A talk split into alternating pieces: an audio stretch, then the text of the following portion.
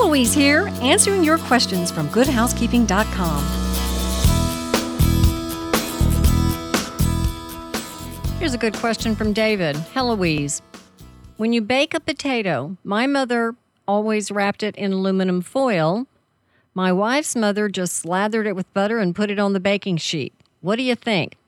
Well, David, I'd hate to get in the middle of a husband wife question, but technically, a baked potato, if you slather it in oil or butter, poke holes in it, and put it in there and bake it like that, the steam releases and you will have a nice, fluffy baked potato.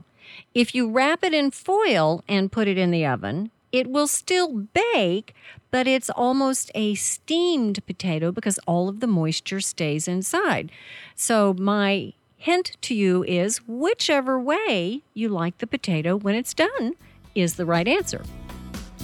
You're listening to Heloise. From my home to yours, remember to get more advice from me at goodhousekeeping.com.